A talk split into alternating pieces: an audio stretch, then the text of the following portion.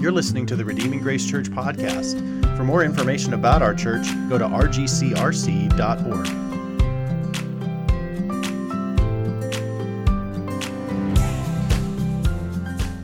One of the biggest challenges to the Christian faith is the, the problem of evil. People have wrestled with this for a long time. The, the problem of evil, if there is a good, omnipotent, all powerful, all knowing God, that microphone's also on. If there's an all powerful, all knowing, all seeing God who's good in every way, who hates evil, then why does evil exist? Why does God not eradicate it immediately? And it's often put in this sort of uh, series of statements. If God exists, then God must be omnipotent, omniscient, and morally perfect. Makes sense? Next, if God is omnipotent, then God has the power to eliminate all evil. If God is omniscient, then God knows where evil exists and therefore would know where to eradicate it. If God is morally perfect, then God has a desire to eliminate all evil, but evil exists. That's the challenge. And if evil exists and God exists, then perhaps God doesn't have the power to eliminate all evil, therefore not being God. Or doesn't know where evil exists, he just can't find it. He's limited in that way. Or he doesn't have the desire to uh, eliminate all evil, so therefore he's not all good. Therefore, we must conclude God doesn't exist. This is a formidable challenge. This is a real challenge. The problem of evil is a real difficulty. If you believe in a good God, you believe in the God of the Bible, this is an honest uh, struggle. And for many of us in this room, we've gone through and experienced some sort of evil or pain. We've seen it. We see it every day. We hear about it every day. And we wonder why. Why, if there's a God who could do something about this, has he not done something about it? And why me? Why has this happened to me? Now, in all fairness, the problem of evil is not just a challenge for Christianity, it's a, it's a challenge for every worldview. Even atheists have to figure out how do they even come up with the idea of evil. If there's not an objective good and evil, then you can't really call anything good or evil. All worldviews have to deal with this. This is the human problem. This is part of the challenge. So this isn't just unique to Christianity, but it is a challenge for Christianity. But it's not like the Bible doesn't understand this question. It's not like the Bible doesn't recognize that that's a reality, that that's part of our lived experience, of this seeming disconnect of if, if the God of the Bible is true, then why is there so much evil and suffering in the world? The Bible takes that honestly. It's, it's not like it's acting like you, it hopes you doesn't, don't ask that question, so that, because that just sort of blows up Christianity. No, the Bible actually addresses it and goes at it head on. In fact, it goes after it in perhaps the first book of the Bible ever written, which is the book of Job. Job is all about how we reconcile suffering and evil with a sovereign God. Now, Job, the events of Job's life happened probably somewhere shortly after the flood of Genesis 6 through 8. Uh, he's perhaps a contemporary with Abraham. There's some, some interesting connections between some of the place names and people that are listed in the book of Job and the genealogy that you find in Genesis chapter 10. And so we're not sure exactly when Job lived and when this happened. We don't know when it was written down. But there are some interesting hints that make us think that this happens maybe at the time of Abraham, 2,000 years BC, and maybe is actually the first part of Scripture actually written down. Because even though the book of Genesis covers events happened before Job, Genesis isn't written down until quite a bit later. So this is perhaps, Job is perhaps the very first book of the Bible written by a man who's one of the first uh, humans in the Bible. So, and it's about suffering. It's about this problem, this problem of evil and suffering and pain. So, Christianity is somewhat unique in this, in that it goes right at the question. And it puts the question squarely on God's shoulders to reconcile. And it gives us, over the next eight weeks as we wrestle through this book, it's going to give us a hard look at this together. So I hope that today won't just be the only day that you're here, but this will, hopefully, today's message will hook you in to see how the rest of the story plays out over the next eight weeks. Because this is 42 chapters of wrestling with how do the painful experiences we see in the world, the evil that we see around us, how does that reconcile with the God that the Bible claims to hold out? And this story of Job is going to be a living example of people wrestling with that. It's not a new question. In fact, the Bible is the first ones to raise the question. And so, Job will, this book will answer that question of suffering and God's sovereignty. I can't guarantee that after this series you're going to like the answer that God gives or the way that God gives the answer. But there is something here for us to mine out. There is something God wants us to know by reading through this book, studying through this book together. So, We're going to look at Job chapter 1, verse 1 through chapter 2, verse 10. We're just going to get this opening, uh, this opening act of the book of Job. So if you want to open in your Bibles to Job chapter 1, verse 1. And the title of today's message is God's Vindication in Job's Suffering. God's going to vindicate his own goodness and character through the suffering of Job in this really bizarre sort of way. We have five scenes in the story of Job 1 1 through Job 2:10. Okay, and here are the five scenes, and these scriptures will pop up on the screen as well. So if you want to look at them in your Bible, I think that's always best. But if you want to see them on the screens, they'll be in front of you, and hopefully the font's not too small. Sometimes it's too small. So here we go. Scene one in verses 1, 1 through 5. The book is going to open with this scene about the greatness of Job before God and man. Job is highly respected, high character. There's no one like him on the earth. He is, he is revered by both God and man. In scene two, we're going to see the confidence of Job, uh, a confidence of God in Job, and Satan's accusation against Job and God. In scene 3, verses 13 through 22, we're going to see the destruction of Job. We're going to see Job crushed in virtually every way, and how God's going to be vindicated in Job's suffering, in Job's allegiance to God, even though being crushed. And then in chapter 2, verse 1, we're going to have what seems like a repeat of God will now sort of brag about Job again, said, You tried to take him out, but you couldn't. So the confirmed confidence of God in Job, and Satan doubles down and makes another accusation. And then in chapter 5, we see the further destruction of Job and the double vindication of God in verses 7 through 10. Okay? There you go. You got kind of the framework. Let's now take it scene by scene. Let's look at verses 1 through 5 of chapter 1. The greatness of Job before man and God. There was a man in the land of Uz whose name was Job. And that man was blameless and upright, one who feared God and turned away from evil. There was born to him seven sons and three daughters. He possessed 7,000 sheep, 3,000 camels, 500 yoke of oxen, and 500 female donkeys, and very many servants, so that this man was the greatest of all the people of the East. His sons used to go and hold a feast in the house of each one on his day and they would send and invite their sisters to eat and drink with them. And when the days of the feast had run their course, Job would send and consecrate them. And he would rise early in the morning and offer burnt offerings according to the number of them all. For Job said, It may be that my children have sinned and cursed God in their hearts. Thus Job did continually, continually worshiping, continually sacrificing. So here we get this introduction to Job. And Job, the Bible labors this, that Job is not does not deserve any punishment. He is faithful. He is faithful, faithful, faithful in every way. Job is a non Israelite, says he's from the east. That would probably be east from the, the, the, the place of God. So he's not known as an Israelite. In fact, he's pre Israel. And yet he has this relationship with God. He's godly. He's almost like Melchizedek in Genesis. In fact, some people think that maybe Job and Melchizedek are the same guy. I don't know if that's true, but there's a, there's a resonant godliness that seems to sort of be unique to these men. And we get this fourfold description. He's blameless. Number one, you got nothing. Nobody can say anything bad about Job. You accuse Job of something and no one believes it because they know Job. So he's blameless. There's nothing bad to say about him. He's upright, which means you can only say good things about him. Not only can you not say bad things, but you only can say good things. The word upright there means straight. Having an idea of integrity. This man is straight in all his dealings. He's not crooked in any way. He's straight in how he lives his life He's straight in how he makes decisions. He is upright. He has integrity. The third characteristic of Job is that he fears God.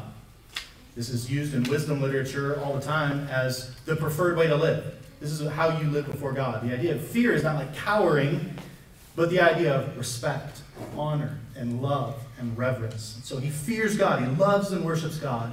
And then he avoids evil wherever he can. He turns away from evil. So he's a repenter. He's quick to repent. It's not that he's sinless, but just that he is so quick when he recognizes sin to ask for forgiveness, to turn away from it. And when he sees evil coming, he'll avoid it. And he thinks about that for his kids, that maybe my kids have sinned. And so I'll offer a sacrifice and an atonement. And it's really fascinating that Job must have some sort of special relationship with God because he already knows that the right response to sin is a sacrifice. He knows that. He knows that sin must have an atonement. And so he worships God. He cares about God's holiness. He cares about sin, he cares about his family. We see in verses 2 through 5 that Job has a prosperous life. He's rich in possessions. marked by sheep, camels, oxen, donkeys, servants. That's not really how we measure wealth today, but in the ancient world, there's not Bitcoin. there's not you, you, possessions, your possessions, your, your livestock, your servants. This man is rich in possessions. But he's not just rich in possessions, he's rich in relationships. Notice, he's, he's got seven sons and three daughters. He's got a very vibrant family. And his sons and daughters seem to really love each other, don't they? They invite each other to parties. They hang out together all the time. They seem to live with this really rich relationship. He has his wife who makes a sweet, just a short cameo that we'll see towards the end of our message today, but it seems like there's a sweetness between he and his wife. And he has great honor in the region. In fact, later in Job 29, here's what he says as he reflects back, before he lost everything, the kind of renown that he had. Job 29, 7 through 10 says, When I went to the gate of the city, when I prepared my seat in the square, the young men saw me and withdrew. So there's such a presence to Job that the young men go, All right, we've got to give this guy some space. The aged rose and stood in honor. The princes refrained from talking and laid their hand on their mouth. We want to hear what Job has to say first. And the voice of the nobles was hushed, and their tongue stuck to the roof of their mouth. So Job is respected in every way. It's not that they're afraid of him, they just have such high regard for this man. He is prominent. He's rich in possessions, rich in relationships, rich in honor, and rich in spirituality. He has a rich relationship with God.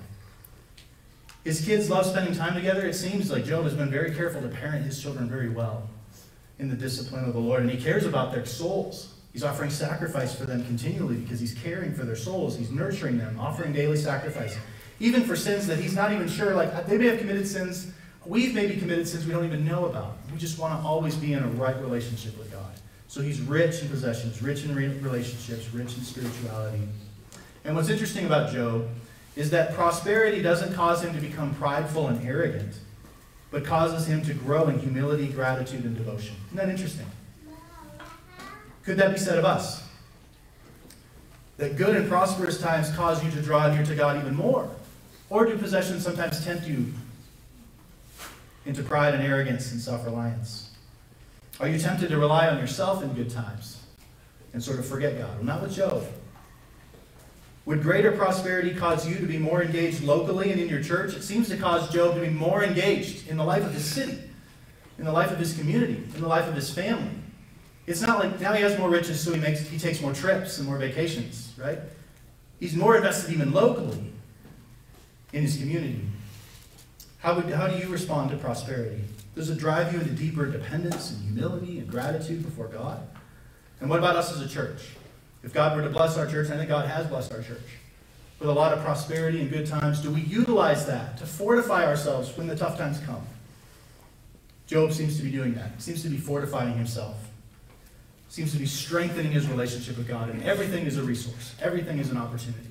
He counts it all joy these laboring of Job's virtues is crucial, crucial to the whole book. Because the, the challenge of the book is go, Job's suffering must be because he did something wrong. And right here in the first five verses, we just want to nail down clearly Job is going to get something he doesn't deserve. He didn't do an action that then this was the appropriate reaction. So it's really important that we get a clear picture of Job. Job, Job is, is remarkable in every way. Which brings us to scene two, verses 6 through 12 of chapter 1. Now there was a day, this is, this is a really bizarre scene right here. Now there was a day when the sons of God, which means angels, came to present themselves before the Lord, and Satan also came among them. And the Lord said to Satan, From where have you come? Satan answered the Lord and said, From going to and fro on the earth, and from walking up and down on it. And the Lord said to Satan, Have you considered my servant Job?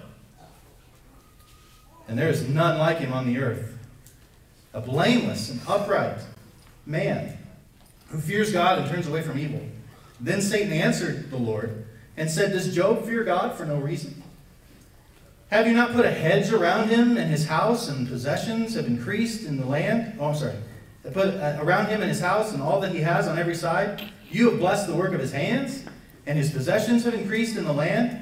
But stretch out your hand and touch all that he has, and he will curse you to your face.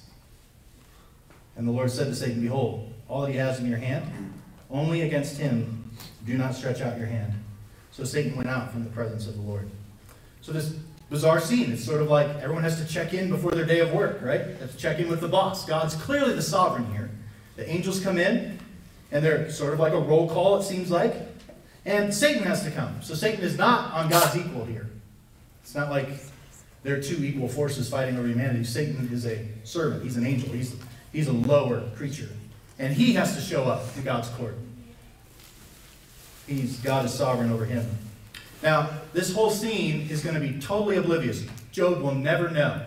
No one will ever mention this scene to Job. Job is completely oblivious that this is what's happening in the heavenly realm. God never reveals it to him. No one ever tells him. So this is complete, Job is completely unaware that this is what's happening. So just remember that as Job is about to experience terrible atrocities, he doesn't have the information that we have. What's interesting here is that we have L O R D. Notice that in your Bible? All capital letters, L O R D. Whenever you see that in your Bible, that's referring to God's covenant name, Yahweh. Which is fascinating. Because God hasn't really necessarily given that name clearly yet. That isn't going to come till he is with Moses. So God has some sort of special relationship with Job that is like a covenantal sort of relationship. This is, this is God. This is the one true God. There aren't many gods, there's one God. And everybody has to report to this one God in this heavenly scene. And Satan, Satan from Genesis chapter 3, that fallen angel who is God's enemy. Satan literally means accuser. He's an accuser. That's what the word Satan means. He's not God's equal, he's God's subordinate. And his only weapon is to accuse. He can't do anything without God's permission, without God's approval. But he can accuse. And he does. And then in verse 8, God brings up Job. Hey, Satan, I know you're looking for ways to sort of destroy my plan and my community, uh, for my, to destroy my world, to destroy my plan, to destroy my glory, to destroy my image bearers. Check out this guy.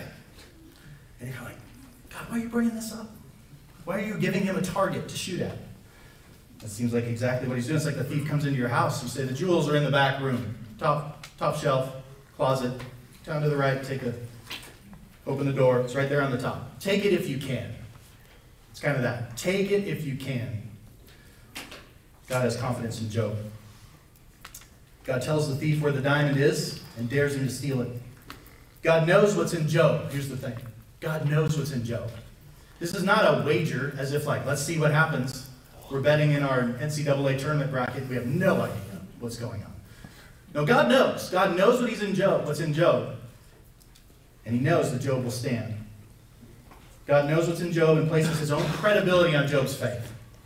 God wagers, not wagers, God places the glory of his great name on the faithfulness of Job.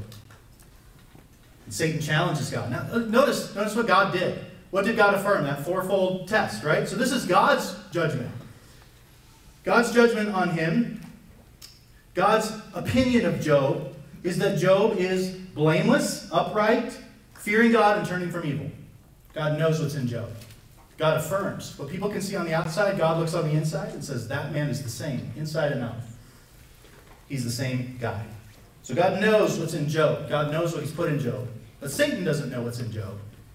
And so Satan takes the bait, so to speak.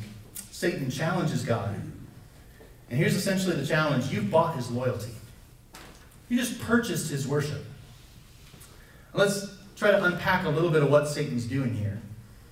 Essentially, what Satan is saying is that nobody, even your best guy, nobody loves God for God. People only love God for his stuff.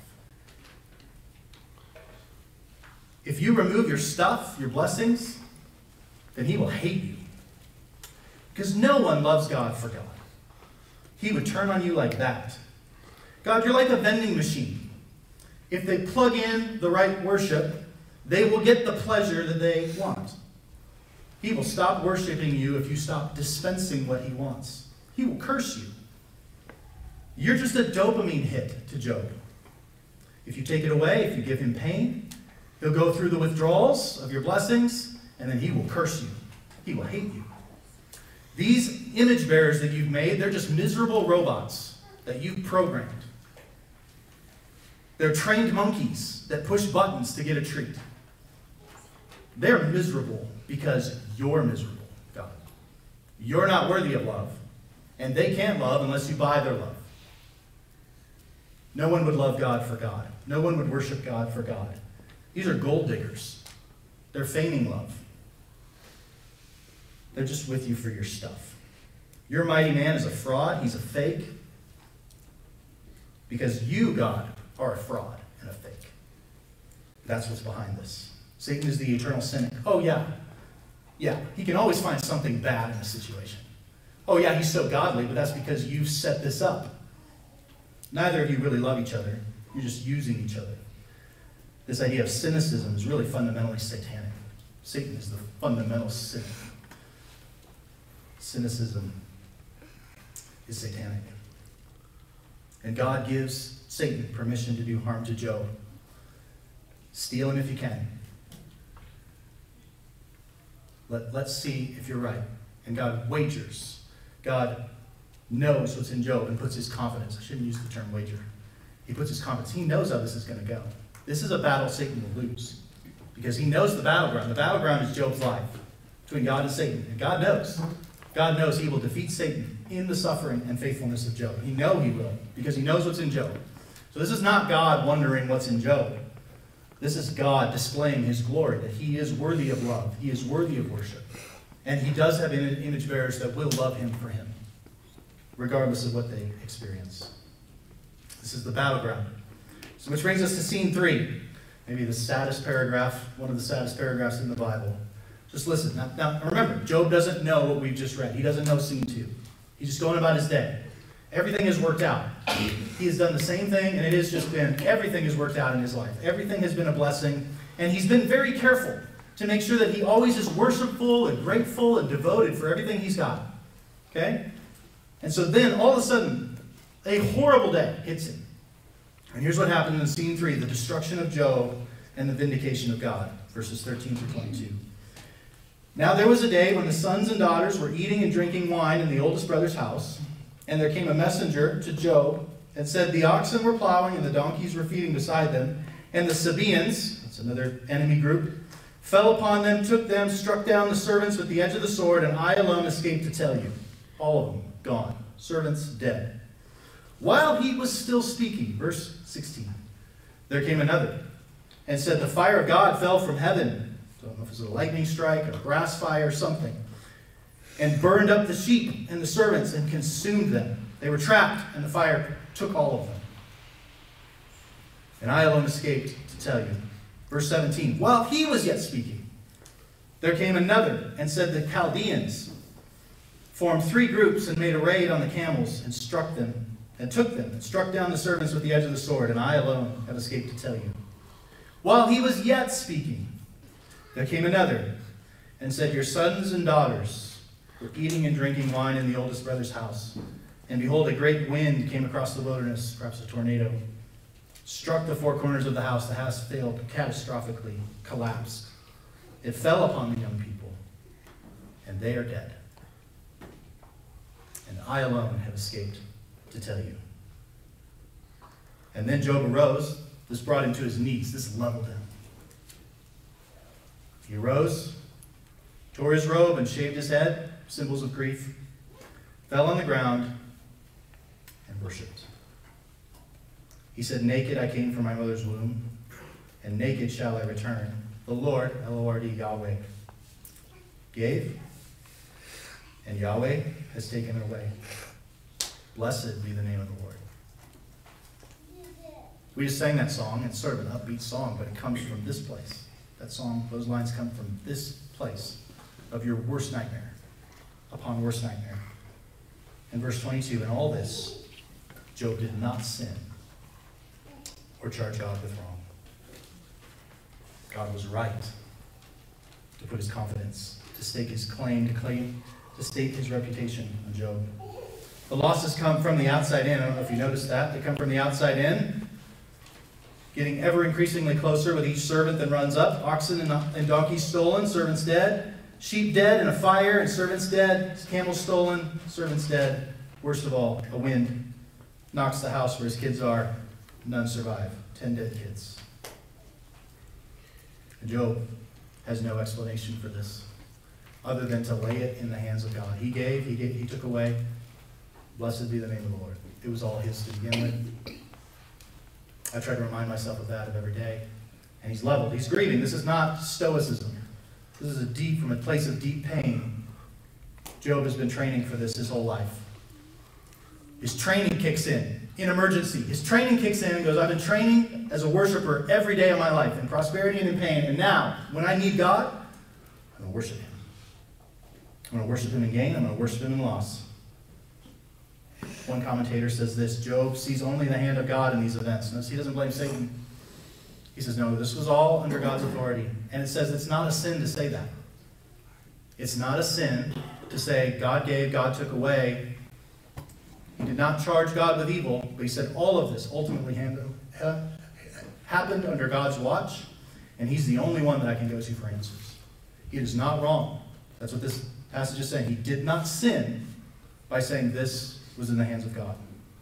This commentator says Job only sees the hand of God in these events. It never occurs to him to curse the desert brigands, to curse the frontier guards, to curse his stupid servants, now lying dead for their watchlessness. All of those secondary causes vanish. It was God who gave, and it was the Lord who removed.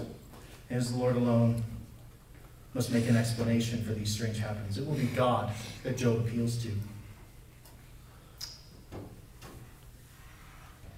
Job puts the whole matter in God's hands and then worships. And in that, Job passed the test, right? He couldn't steal him. Satan could not steal him.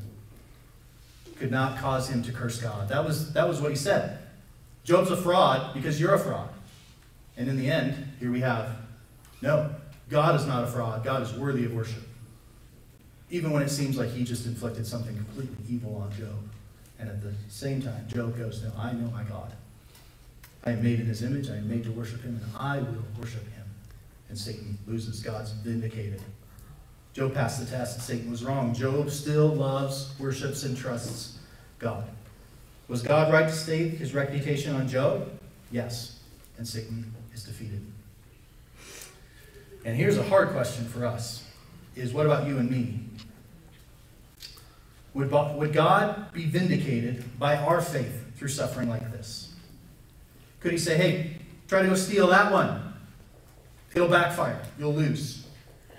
Give them their best shot. I know what's in them. I know my spirit's in them. I know their love for me, and I know you can't touch it. Would we stand in the glory of God? Would we love God for God, even if He was the only thing we had left in dust and ashes? Again, Job had trained his instincts. He had trained his instincts so that when the moment came, he was ready and his training kicks in. He worships in prosperity so that one day he can worship in destruction and sorrow. Now, this would be a great place to end the book. God won. Satan should leave. That's not what happens. We get scene, chapter, scene number four, where we have, seems like a repeat here confidence of God and another accusation of Satan. Satan's not going to give up that easily. He's not convinced that Job is all that great chapter 2, verses 1 through 6. Again, there was a day when the sons of God came to present themselves before the Lord, and Satan also came from among them to present himself before the Lord. And the Lord said to Satan, Where have you come from? Satan answered the Lord and said, From going to and fro on the earth and walking up and down. And you could always, you could almost kind of imagine a little smirk on his face, right? Uh, beating up Job. That's what I've been doing. And the Lord said to Satan, Have you considered my servant Job? Imagine a little smirk on God's face. There's none like him, is there, on the earth? Guess what? He is still blameless and an upright man who fears God and turns away from evil. He still holds fast his integrity, though you incited me to destroy him without reason. And Satan answered the Lord and said, Skin for skin. All that a man has, he will give for his life. But stretch out your hand and touch his bone and his flesh, and he will curse you to your face. And the Lord said to Satan, Behold, he's in your hand, only don't kill him. Spare his life. So again, we have this repeat. God brings up Job, points out that Job was wrong. And actually, the way of saying this, this holds fast to his integrity, verse 3, means you actually made him stronger. He, his faith, his integrity is now stronger because of what you did to him. That's kind of the idea. He still holds fast to it, meaning that he, his, his resolve, his love for me, his worship for me has been strengthened through this. He doesn't feel that, he's still in pain, but his resolve has been strengthened. This backfired on you, Satan. God is worthy of worship even in pain and loss. And Job loves God even more for being God. And Satan responds. He says You know what? Actually, Job is worse than I thought. He remains faithful because he actually only loves himself. What this revealed to me by losing all his stuff is he didn't care about his kids or his possessions. He really only cares about himself. That's why he hasn't turned on you. He still doesn't love you. He's still not faithful to you. He's just way more selfish than I thought. Skin for skin. You make him hurt, then you'll see what he's really made of. Turns out he never really cared that much about his possessions or his kids, only himself. Make Job physically and inescapably miserable in a way that he can't escape, he can't forget, and he will despise you. And God says, okay, I will give you that leash. Satan is like a lion on a leash. He can only go as far as God allows him. So he can't do anything but accuse unless God permits him to do so. Which brings us to scene five the further destruction of Job and the vindication of God. Chapter 2, verses 7 through 10. So Satan went out from the presence of the Lord and struck Job with loathsome sores, from the sole of his foot to the crown of his head. And he took a piece of broken pottery with which to scrape himself while he sat in the ashes. And then his wife said to him, Do you still hold fast to your integrity? That idea of like, is your, is your resolve to love God even stronger? This makes no sense. His wife is heartbroken, understandably so. Goes, how, how, what, what is wrong with you, Job? Curse God and die. Like, just get this over with. God clearly is against you. You did something. If you just curse him to his face, then all this would be over and we could just be done with all this pain. And here's what he says He said to her, You speak as one of the foolish women would speak. Shall we receive good from God, and shall we not receive evil? In all this, Job did not sin with his lips. What a remarkable statement. We love God for God, not just when He seems to be blessing us. Shall we not also assume that He's good, that He's in control, that He's He's got this under control, and that there, there must be something going on here that we don't see. And in all this, God did not, or Job did not sin with his lips. And again, Job remains untouchable. His faith mean is intact. Now just think about the sores and the misery, his own flesh. So it's graphically portrayed when the writer describes him scraping off sores with bits of pottery in the city's dump. He has to go outside the town. Be contagious. You don't want to be around this guy. So he just went from being the greatest man in the East to now living in a dump, taking broken pots to scrape his oozing sores. Later on, Job describes the things that he's going through. He describes it even more detail. He includes things like aching and rotting bones, chapter 30, dark and peeling skin, wart like eruptions in chapter 7, he can't even eat, chapter 19. Fever, depression, insomnia, nightmares, putrid breath, failing vision, rotting teeth. It's not surprising that in just a couple verses his friends will come to sit and comfort him, and they won't recognize him. But is that, is that Job? He looks awful. In Job 7, 4 and 5, it says, When I lie down, I say, When shall I rise? All the night long I am full of tossing till the dawn. My flesh is clothed with worms and dirt. My skin hardens, and then flesh breaks out afresh. And then in verse 9, even his own wife, his own one flesh partner, so to speak, bone of my bone, flesh of my flesh. That's what Satan says, right? Skin for sin. Let's take his own wife and make her accuser of him, his own one flesh partner. Will you still hold fast to your integrity? Even she challenges him at this point. Are you really going to stick with God through this? And he has a worshipful response yet again. A gentle challenge and corrective to his wife. He doesn't point the finger at her. Get behind me, Satan, right? He doesn't do that. He goes, You're speaking like those who don't have faith, like the foolish women. It's the idea of going, Yeah, this. He's very gentle with her and appeals to her. And then we don't hear anything again from her, really until all of a sudden he has more children at the end. So this does have sort of a happy ending, but that's not till 40 more chapters that the good ending comes. And the assumption is that she's, well, she's not rebuked by God at the end, so it seems like maybe there is something sweet about this challenge from Job that she actually holds on by that thread of faith as well. And he says, Let us worship God in gain and loss, in good and evil. And the ultimate verdict here is that Job passes the test. Satan is wrong. Job still loves and worships and trusts God, and God is vindicated. God places his reputation on the faithfulness of Job in suffering, and God was right to do so. Job proves that God is valuable in and of himself, and that God's image bearers are not gold diggers. They're not monkeys pushing a button, getting a treat. No, they are made in his image to know and love him, and it doesn't matter what he'll do, they will hold fast. Now, there's a whole lot more to come. This book doesn't end here because it's about to get real hard. Sort of, there's sort of the adrenaline rush here at the beginning where Job kind of stands up, is strong, and then his friends are going to come, and we're going to have 40 chapters of Job going, I just want to die. I just want to die. I don't know what God's doing. I don't understand this. And you guys, some of you that have experienced loss, you can kind of like power through that initial moment, but then the funeral's over, the people leave, and you're still stuck with the loss.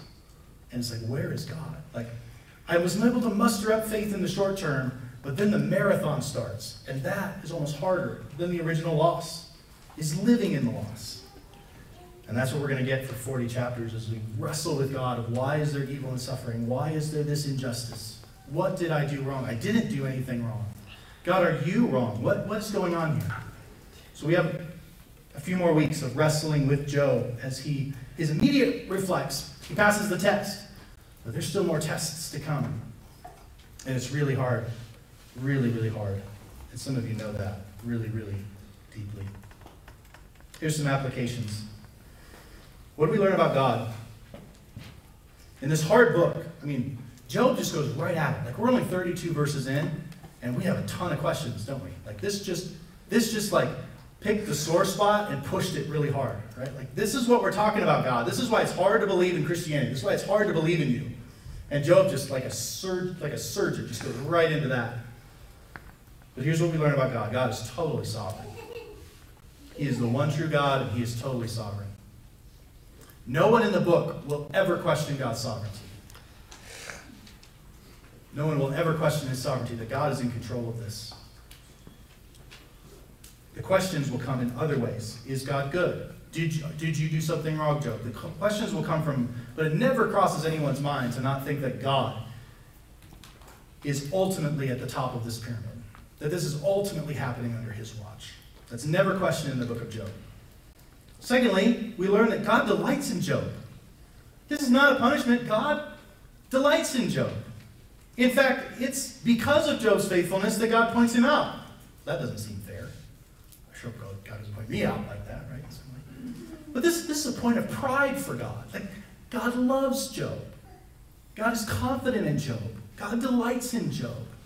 So, suffering, we can't tie God's approval of us to prosperity that if we're being pro- prosperous, therefore, God must like us, and if we're receiving suffering, God must not like us. Job blows that up. Job, in some sense, is suffering unjustly because God delights in him. Now, that raises a whole lot more questions that we're just going to have to let sit there. We can't get to all those in this message. But just know God knows Job, God loves Job, God treasures Job, God is proud of Job. God knows what he's put in Job. Number four, God has purposes that man may never know about.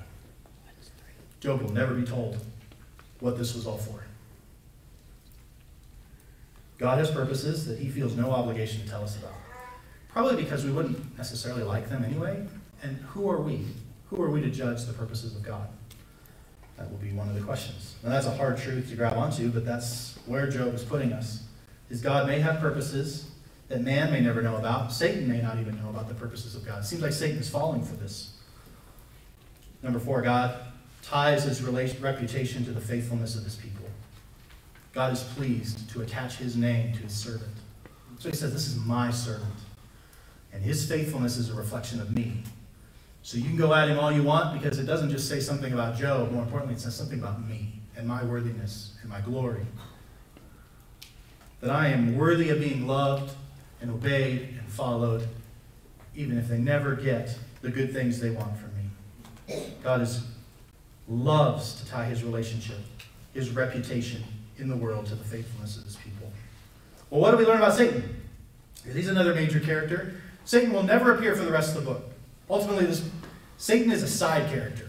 He's a supporting character. He, he appears in the first episode and then he's totally gone. He's never brought up again because this is about Job and God. This is ultimately about Job and God. Satan plays a role. He's quickly defeated. He's vanquished. He's no longer a part of this. And now it's between Job and God from here on out. We learn that Satan is not sovereign. It's not like he and God are wrestling and we're going to hope that good wins over evil.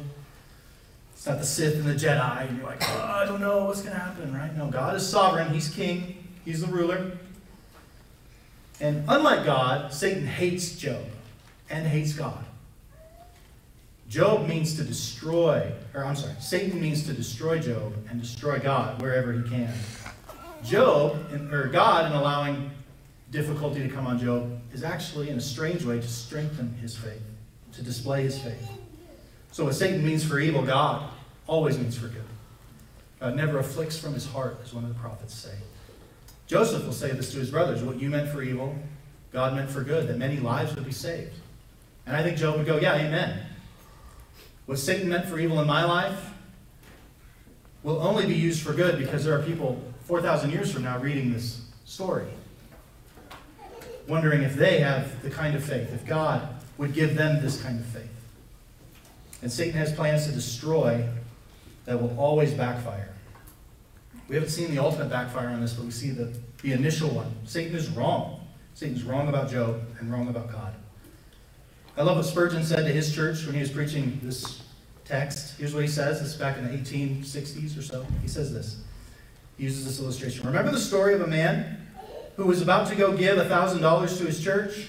And the devil said to him, No, you can't afford it. Then the man said, Well, I'll give $2,000 then. I will not be dictated this way, Satan. So Satan exclaimed, You're a fanatic. The man replied, Okay, fine, I'll give 4000 And Satan said, What will your wife say when you get home and you tell her that you just gave away $4,000? The man said, I'm going to give 8000 And if you don't mind where you're at, you will tempt me to give 16 if you keep this up. So the devil was obliged to stop because the more he tempted him, the more he went the other way. Let it be so with us. If the devil would drive us to curse God, let us bless him all the more. And Satan will be wise enough to leave off tempting when he finds that the more he tempts to drive us, the more we go in the opposite direction. That's what happens with Job. He just driven deeper into his God. And what do we learn about Job? Job has never taken God for granted. Job has been faithful, right? It's like one of those doomsday preppers, right? That's always putting stuff away in the stocks, you know, going, the bad day might come, right? And then the bad day comes, and let's get look, Job has faith. He hasn't been just coasting. He's been preparing for this. Like, what if my kids sin? What if some sort of consequence comes? Job has been storing up a deep relationship with God. He has been digging deep foundations, and they stand. And Job loves God for God. We see that here.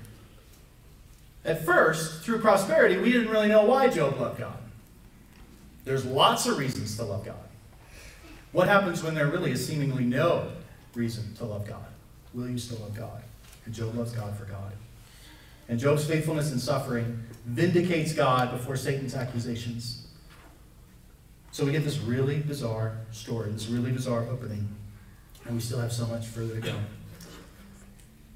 There's a man named Tim Challies who writes books and does blogs, and he released a blog just a couple weeks ago. And Tim Challies, pastor, blogger, writer, and he released this, and this not that long ago, his son, his, his 20-year-old son died. They don't really even know why. He just didn't wake up one morning. So in the midst of this, this is coming from a man who, who gets suffering. And here's what he wrote. This is just a little story. Is a little bit longer, but I think you'll track with it. And I think it really, I think it really connects with what we're seeing in these first few chapters of Job. Here's what he says I want you to imagine, at least for a time, that the Lord would see fit to involve us in selecting the providences which we would receive from his hand. I want you to imagine that though one of his de- through one of his deputies, maybe an angel, he would approach us to ask how we would prefer to serve him. In other words, I want you to imagine that just for a while, he would choose to offshore his sovereignty and outsource it to us. We could pick the kind of life that he gives us. I expect it might go something like this. A day came when one of the Lord's angels appeared before a group of Christians who were worshiping together as a local church. He stood before them and said, The Lord has asked me to distribute some of the gifts of his providence, gifts that will equip you to serve others on his behalf. I heard you singing in your worship service, Take my life and let it be, and thought it, this would be a great time to take you up on that offer. So, first of all, I've got the gift of generosity. Is there someone here who would like to serve the Lord through distributing vast sums of money? He glanced at the clipboard. He held in his hands and added, I should point out that this gift comes with a great deal of cash, somewhere around 10 or 12 million to start with. Just about every hand shot I would love that opportunity. The angel pointed out, pointed at a couple people, and with smiles on their faces, they came forward to collect their gift. And now I've got some rare talents to distribute. Flipping through the pages, he said, I've got a towering intellect, great athleticism, and prime leadership ability. Who would like these? Once more, a great number of hands went up, and once more, a group of people approached the front of the room to receive what they had chosen. To each angel, to each the angel said, Take this and commit it to the glory of God and the good of his people. Each nodded solemnly as he took what was now theirs. Next, I've got high position. It seems that maybe someone here is destined for the corridors of power. Who would like to lead in this way? There are perhaps fewer hands that were raised this time, and still but still a good many. And so it went through magnetic personality and preaching ability, musical talent, until there were just a few people who remained.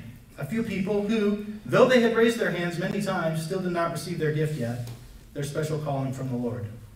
Don't worry, I've got plenty left for each of you. And he looks at the next item on his list and says, quadriplegia. Who would like this one? After an initial gasp of surprise, the people sat in silence, hands at their sides, eyes steadfastly fixed on the floor. No one wants this one? You've all heard of Joni Eareckson Tada, haven't you? Aren't you thankful for her, her ministry? Haven't you been blessed and inspired by her faith and her testimony? Hasn't her joy spurred you on in the trials that you face in life? Surely someone is willing to serve in the ways that she has. Every hand remained down. I guess I'll have to come back to that one. How about grievous loss? Who's willing to be bereaved so that you would be a blessing to other Christians when they endure loss? Well, you guys know Elisabeth Elliot, right? Don't you know how much? I know how much you love her story, faithfulness through the martyrdom of her husband. Who is willing to lose a loved one and remain steadfast in your faith, to reassure others that you love God not just for the good things He's given, but because He's so worthy of your love? And the room remained silent and still. Friends, listen, haven't you ever been comforted in your sorrows by someone who had endured that same sorrow? Weren't you thankful that God provided someone who truly understood your pain and could comfort you with the comfort that they received from the Lord? Aren't you willing or even eager to be that for someone else? Somewhere in the distance, a lawnmower sputtered to life, and there was no other sound except the occasional nervous cough. The angel, perhaps a little sorrowful now, began to flip quickly through the sheets on his clipboard. Infertility, widowhood, persecution, miscarriage. Will anyone take these? Will anyone accept these? From the back of the room, a voice finally broke out in the awkward silence. Do you have any of those rare talents or high positions? The reality, of course, is that God does not ask what gifts of his providence we would receive from his hand. But he does hear us when we sing, Take my life and let it be consecrated, Lord, to thee. He does take us at our word when we sing, All to Jesus I surrender, all to him I freely give. He does listen and respond when we echo Jesus, when we say, Nevertheless, not my will, but yours be done. He distributes the gifts of his providence in ways that further his causes and bless his people. And as we receive these from his hand, we can rest assured that in the life of the Christian there are not two classes of providence, one good and one bad. Though some are easy and some are hard, all can be good because in some way they flow from his good fatherly hand. And in some way, he can be consecrated, they can be used for his service. For we are not our own, but belong to him in body and in soul, in life and in death, in sorrow and in joy, and in the circumstances we would have chosen anyway, and the ones that we would have avoided at all costs. It falls to us to receive whatever he assigns, to receive it with trust in his goodness, and with confidence in his purposes, willing and eager to steward it all faithfully for the good of his beloved people and for the glory of his great name. Just sounds exactly like Job. Shall we receive from the Lord? Receive good from the Lord and not receive evil. The Lord gives, the Lord takes away. Blessed be the name of the Lord. I know that's a very hard story, and that hits really close to home. I do think that is what Job is saying in these first two chapters. I do think that he would amen that story. Which means we have all these tensions still, and especially on Resurrection Sunday. You're preaching on Job on Resurrection Sunday to a joyful day. Let me close with this. The book of Job does point to Jesus in some really remarkable ways. In 1 John 3, God says that the reason he sent his son, his servant, not his servant Job, but his servant Jesus, the reason the Son of God appeared was to destroy the works of the devil. And he destroyed the works of the devil by suffering and then resurrection. And we'll see in Job a suffering and a kind of resurrection. You see that Jesus is the ultimate righteous one that God points to at his baptism and says, This one is blameless, upright, fearing God, and shunning evil. Satan, take your best shot. Satan, he's driven out into the wilderness, and Jesus, for 40 days, is tormented by Satan in the wilderness and passes the test. It is Jesus who withstands the withering attacks of his supposed friends who charge him with evil, which is coming. It's Jesus, stripped of everything, that goes further than Job, actually dying in agony to provide atonement for his children. Job offered sacrifices for his children. Jesus offers himself as a sacrifice for God's children. There's a greater vindication of God that will come through his servant, his son, suffering. Job's defeat of Satan points to a greater destruction of Satan. Satan will not just be proven wrong, but through the death and resurrection of Jesus, he will have his head crushed. He will be vanquished. Job can endure, but the greater Job will conquer. Job himself, in the very middle of the book, catches a brief glimpse of this gospel. And this is 2,000 years before Jesus, probably. We get this glimpse of a Redeemer. So Job is wrestling. And in chapter 19, he's wrestling with death in particular. He's been wrestling with it for a few chapters, of just wanting to die. I just want to die. And then he gets to Job 19. I want you to see this. This is on the screen. Here's what he says. This is remarkable. Oh, that my words were written. Oh, that they were inscribed in a book. Oh, that with an iron pen and lead they were engraved in the rock forever. For I know that my Redeemer lives. And at the last he will stand upon the earth. And after my skin has thus been destroyed, dead, right? Yet in my flesh, resurrection, I shall see God whom I shall see for myself, and my eyes shall see, shall behold him, and not another. My heart faints within me. If you say, How will we pursue him? This Redeemer. And the root of the matter is found in him. Whoa. Job goes, The only answer to this is a person, a Redeemer, who will reconcile me to God and who can redeem this mess. This hurts. I hate this. I want to die. But yet, through death, I'm going to see God because of a Redeemer. There is a Redeemer who is alive, who will rule and reign on this earth, and he will take me through death to resurrection so that I can see God. That's exactly what Jesus offers in the gospel. Jesus walks the same road as Job, only worse, bearing the wrath of our sin, dying on the cross and rising again, and he lives. Jesus is risen, Jesus lives, the Redeemer lives. And Job's going, I'm putting my hope in a Redeemer that I cannot yet see. He's looking forward in the future to a Redeemer who will take him through death to resurrection into the, into the throne room of God to see God. And all of this will then make sense. All of this will then be made right. All of this will be redeemed. A Redeemer who will fix it. And he says the root of the matter is found in him. The answer to the problem of evil is not a reason or a why, it's a who. The answer to my problem is a person, a person that can bring me to God. So, whatever suffering you're facing today, or may face someday, can you say with Job, My Redeemer lives? And I shall see God in my flesh because of him. Again, the answer to the problem of evil isn't a reason why. That wouldn't satisfy you anyway, but a person who suffered everything and rose again and can make sense of this in the end. A living Redeemer who brings resurrection and face to face contact with God. The root of the matter is found in Him. Are you preparing today to be able to say that when the worst comes? You can because of the of today, the resurrection of Jesus. We often suffer, sometimes we understand, but we must always trust in God. He's worthy of our love and affection, and there is a Redeemer who lives. God, through the person and work of Jesus Christ, is how we can know that there is an answer to the problem. Job looks forward to that day. We look backward to Calvary and an empty tomb.